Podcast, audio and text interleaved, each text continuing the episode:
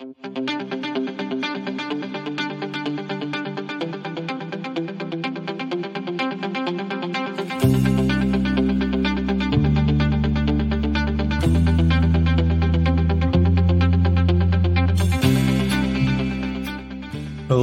and welcome to another episode of the Energy Detox, a petroleum based blend of leadership conversations guaranteed to boost your professional and personal output by flushing away the hidden and often toxic barriers to peak performance.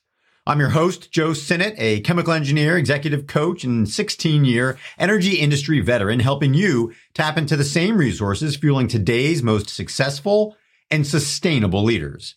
And today we're looking at one leader in particular who was profiled in an investor's business daily publication yesterday. And that leader of N phase energy made some claims that frugality and thrift and simplicity are the keys to success. And this particular leader, Badri, who uh, I will avoid trying to pronounce his full name in the interest of time and simplicity on today's live episode here. He has results that prove that a focus on thrift and simplicity and being mindful of the money that his company was spending has led to tremendous results. Enphase Energy is up about 250% in terms of stock price from where it was when he took over four or five years ago. And so again, in this particular case, you could argue very clearly that the results speak for themselves. And the results, at least in his own words, are based on simplicity, frugality. And I highly recommend you go ahead and read the article on uh, Mr. Badri here because it it's a basically it's a textbook example of a leader who has clear focus, clear vision, a clear approach, who has a communication style that really doesn't leave much uh, question in terms of what his focus is and what he expects from his people. And again, take all that together and you look at the results and they're very clear. He's been very successful. And I'm not going to take this episode to rehash everything in that article because it's all right there. And again, that would uh, be overcomplicating what is already a very simple and straightforward article. So again, I'll leave that uh, for you to read for yourself. But I do want to take the time today, as we've been doing here on these live renditions of the Energy Detox, to help ask you three questions that'll help you grow, protect, and sustain success. And hopefully these questions today are a little bit uh, more lighthearted and fun than say yesterday's episode where we went down a little bit more of a, a doom and gloom path there and trying to prevent you from uh, having yourself or your company look much like the Hindenburg disaster from uh, 80 or 90 years ago. So today we're going to have a little bit more fun. We're going to talk about how a focus on simplicity and frugality and even a little bit of thrift can help you grow, protect, and sustain success. And the first question that we're going to ask today, in terms of again, the growth that you're hoping to achieve is what are the ways that a frugality focus can provide more growth opportunities? How can a focus on less lead to more success? And more opportunities and more options for you to continue moving forward and to continue moving yourself and your company and you know any of your stakeholders forward. And again, this isn't a, a, tremendously new concept. In fact, you could argue it's somewhat cliche, right? Less is more. How many times in your life have you heard that? Well, regardless of how often you've heard it, the question is, how often have you adhered to it? How often are you allowing that principle to dictate the decisions that you're making on a day to day business, whether it's in your professional life or your personal life. And if we turn to Badri here, we'll see that this has been his focus throughout his entire life growing up in India, where again, a focus on frugality in his family and a, and a, focus on living simply and not spending any more money than he needed to to keep moving forward has allowed him to achieve tremendous success. So the question for you is what things are out there that you know, whether they're financial or whether they're costing you time or, or energy or focus, what are the things that might be holding you back from growth? And from a leadership standpoint, there's myriad examples of things that could be holding you back, right? It could be as, as soft and generic as a desire to please people and to make people feel good and happy when, again, your goal isn't to make them feel good and happy. Your goal is to help them move closer to success, to sustained progress. And that in turn will lead to happiness, sure. But in the short term, your focus might have to be on being blunt and being straightforward and making it very clear that they're going to have to do more with less. And this is an approach that Badri takes in his day to day. It's very clear in this article. That is how he communicates with his people. He's very straightforward. And when he sees a problem, he lets them know about it. You know, he refers to himself as, you know, an engineer who, you know, doesn't like to live in gray areas, right? I mean, he's going to be pretty blunt and he's not going to, you know, go and tell people just what they want to hear. But at the same time, as a business executive, he's very clear that he is going to revel in the success of the company. He's going to enjoy it. He's going to celebrate it.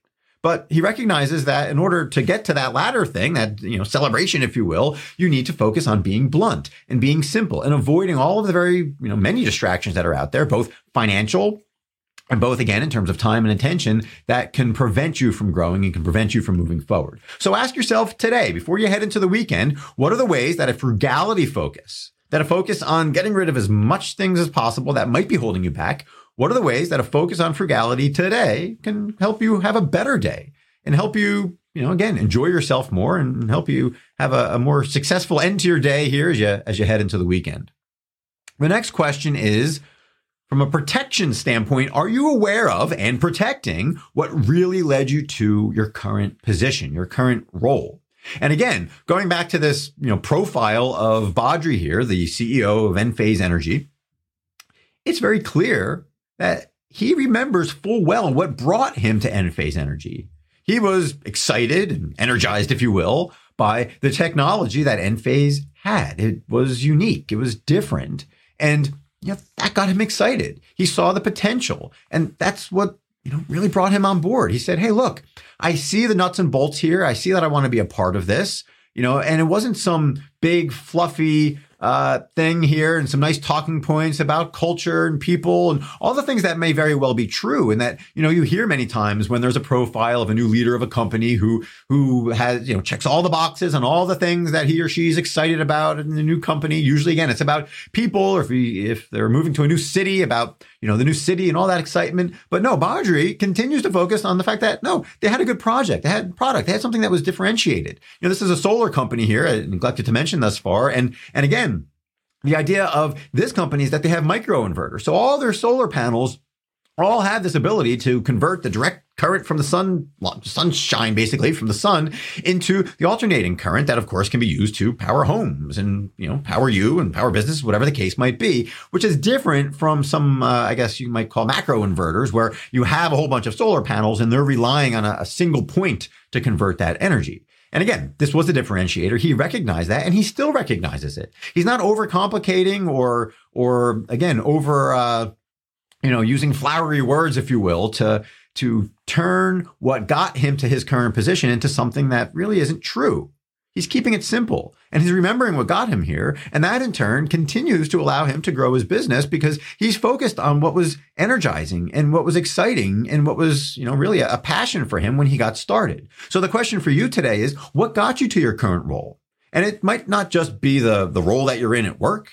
You know, if you're a business owner or you're a leader within a company, we're also talking about the role that you might have as a husband, a wife, a parent, a, you know, brother, sister, whatever the case might be, whatever role you might have in your community. What got you to that point? How did you get there?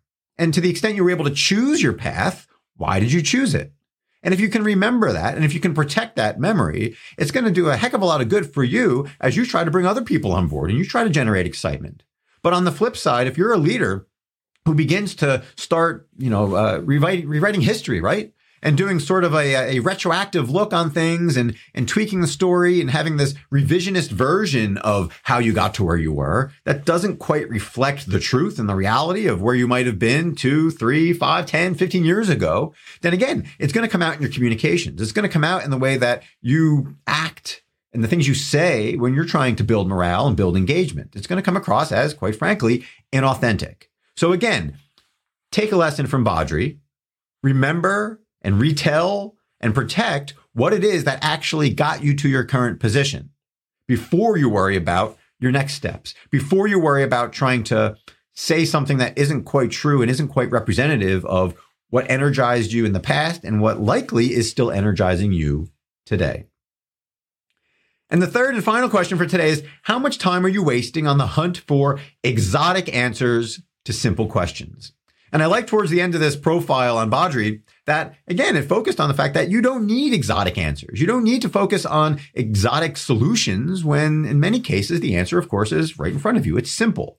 And when you're focused on simple things, when you don't have extraneous costs, when you don't have this desire to layer on complexities, well, what does that mean? It means you're probably in a much more sustainable position and on a much more sustainable path than you would be otherwise. And again, this is not a point that I need to rehash and overcomplicate and make to sound more exotic than it really is. It's really as simple as if you want to sustain success and momentum, you need to cut out any of the crap that could be holding you back. And you need to cut out the desire and, and quite frankly, the the natural tendency for many leaders and for many organizations to layer on additional complexity. And you need to identify all of the ways that that complexity can slowly creep into your organization. And you know, some of the most common ones that I see, of course, are the invitation to outside resources, to outside consultants, to outside advisors who are going to come in and have perhaps the best of intentions, but they're likely going to come in with new ideas that might not fit clearly with what your core mission is.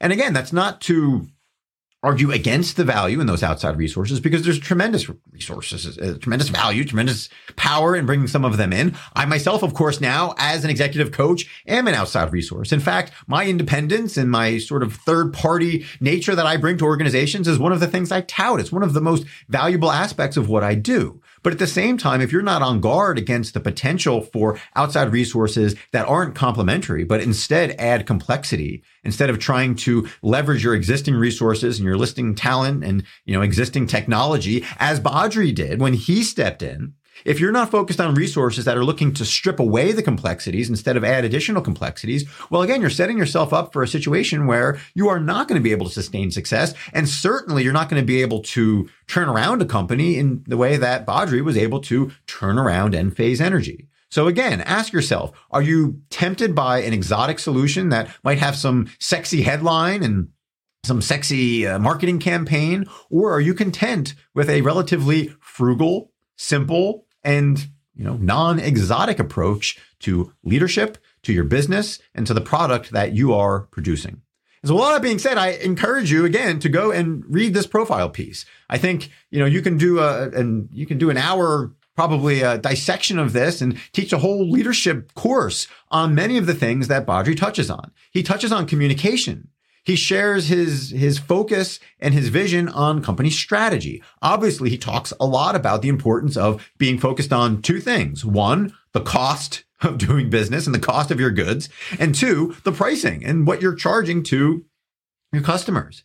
And then one of the other big things, and again, I, I at, the, at the risk of going a little bit too long here on a Friday on the heels of what was a longer episode yesterday, uh, I'll need to kind of restrain myself. But I loved how he reverse engineered success, if you will. You know, he knew, he knew what his focus was. He knew what his goal was. He knew why he was there at Enphase Energy to begin with. And what he did was he worked backwards. He worked backwards from his customers and the conversations he was having with them.